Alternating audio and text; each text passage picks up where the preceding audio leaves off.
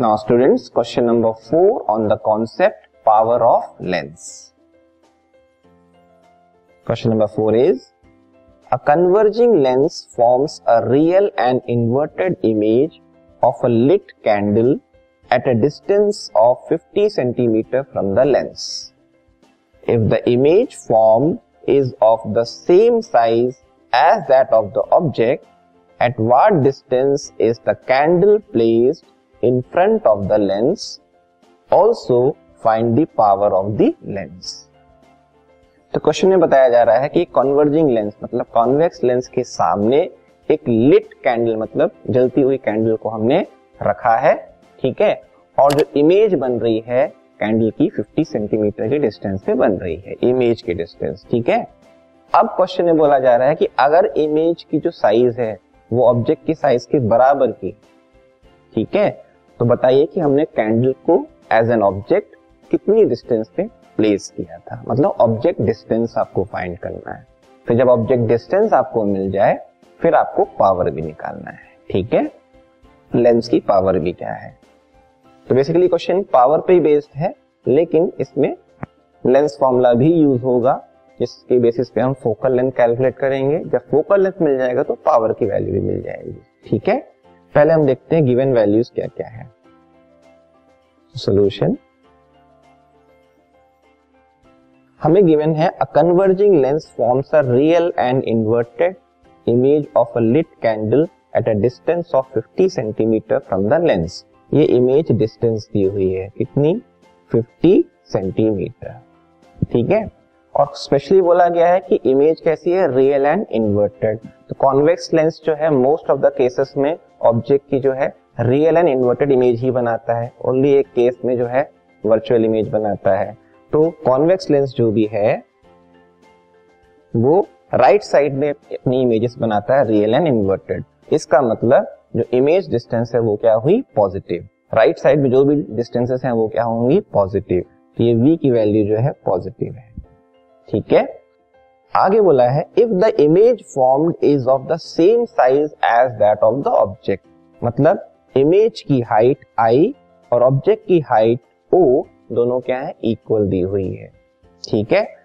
अब पूछा गया है at what distance is the candle placed in front of the lens मतलब कैंडल जो कि ऑब्जेक्ट था, उसे कितनी डिस्टेंस पे रखा गया है। मीन्स हमें यू कैलकुलेट करना है ऑब्जेक्ट डिस्टेंस ठीक है?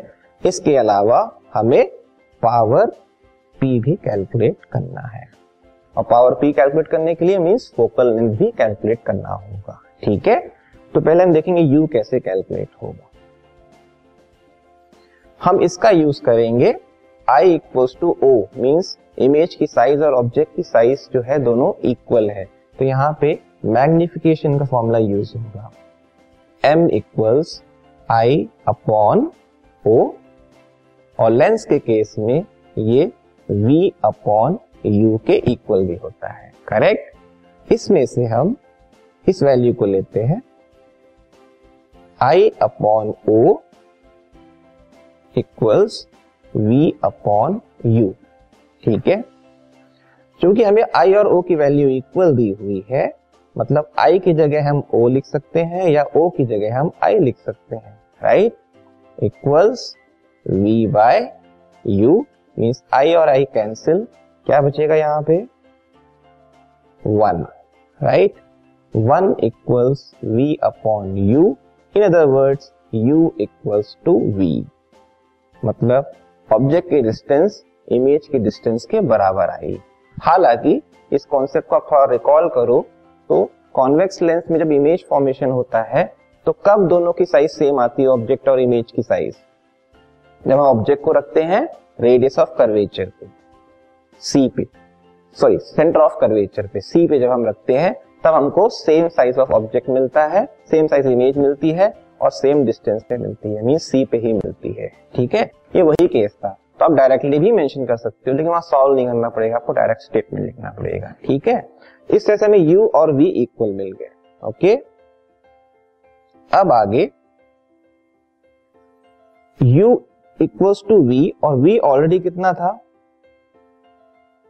50 सेंटीमीटर वी ऑलरेडी कितना था? 50 सेंटीमीटर मतलब यू भी कितना हो गया? 50 सेंटीमीटर हो गया। ठीक है?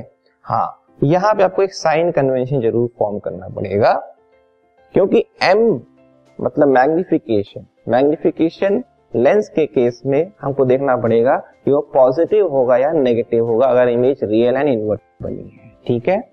सो so, एम जो होता है v अपॉन यू है ठीक है? और v पॉजिटिव हम लेते हैं ठीक है? क्योंकि रियल इन्वर्टेड इमेज थी और u हमेशा हम नेगेटिव लेते हैं इसका मतलब मैग्निफिकेशन रियल एंड इन्वर्टेड के केस में क्या आएगा? नेगेटिव आएगा ठीक है? तो ऑलरेडी आप यहाँ पे आई अपॉन ओ में माइनस साइन लगा के ला, आ, लिख सकते हो। या लास्ट में आके यू पे आप अपने से आप माइनस लगा दो क्योंकि हम हमेशा ऑब्जेक्ट को कहा रखते हैं? लेफ़्ट साइड में रखते हैं, ठीक है? या ऑलरेडी माइनस वन लेके चलना मैग्निफिकेशन या लास्ट में u equal to minus fifty लिख देना, ठीक है? इस तरह से यू की वैल्यू मिल गई हमें। अब यू की हेल्प से हम फोकल लेंथ कैलकुलेट करेंगे, जिसके लिए हम लेंस फॉर्मूला अप्लाई करेंगे, ठीक है?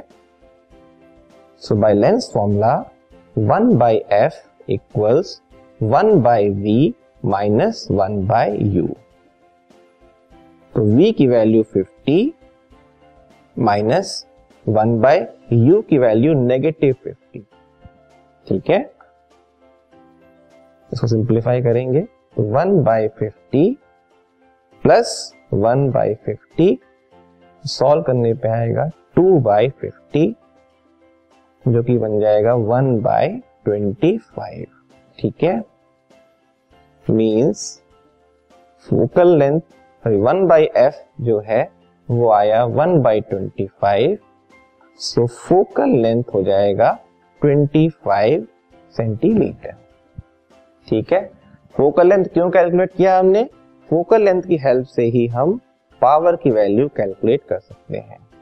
कितना होता है power power equals to hundred by f अगर फोकल लेंथ सेंटीमीटर में है। तो ये मिलेगा हमें hundred upon twenty five means four dioptre D.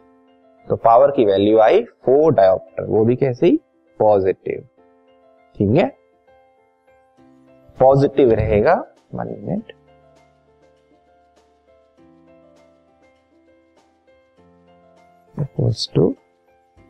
Positive four dioptre तो पावर की वैल्यू फाइनल हो गई फोर डायोप्टर ऑब्जेक्ट की डिस्टेंस हो गई माइनस फिफ्टी सेंटीमीटर ठीक है? इस तरह से इस क्वेश्चन का सोल्यूशन हमें मिल गया. Find the power of the lens final value four dioptre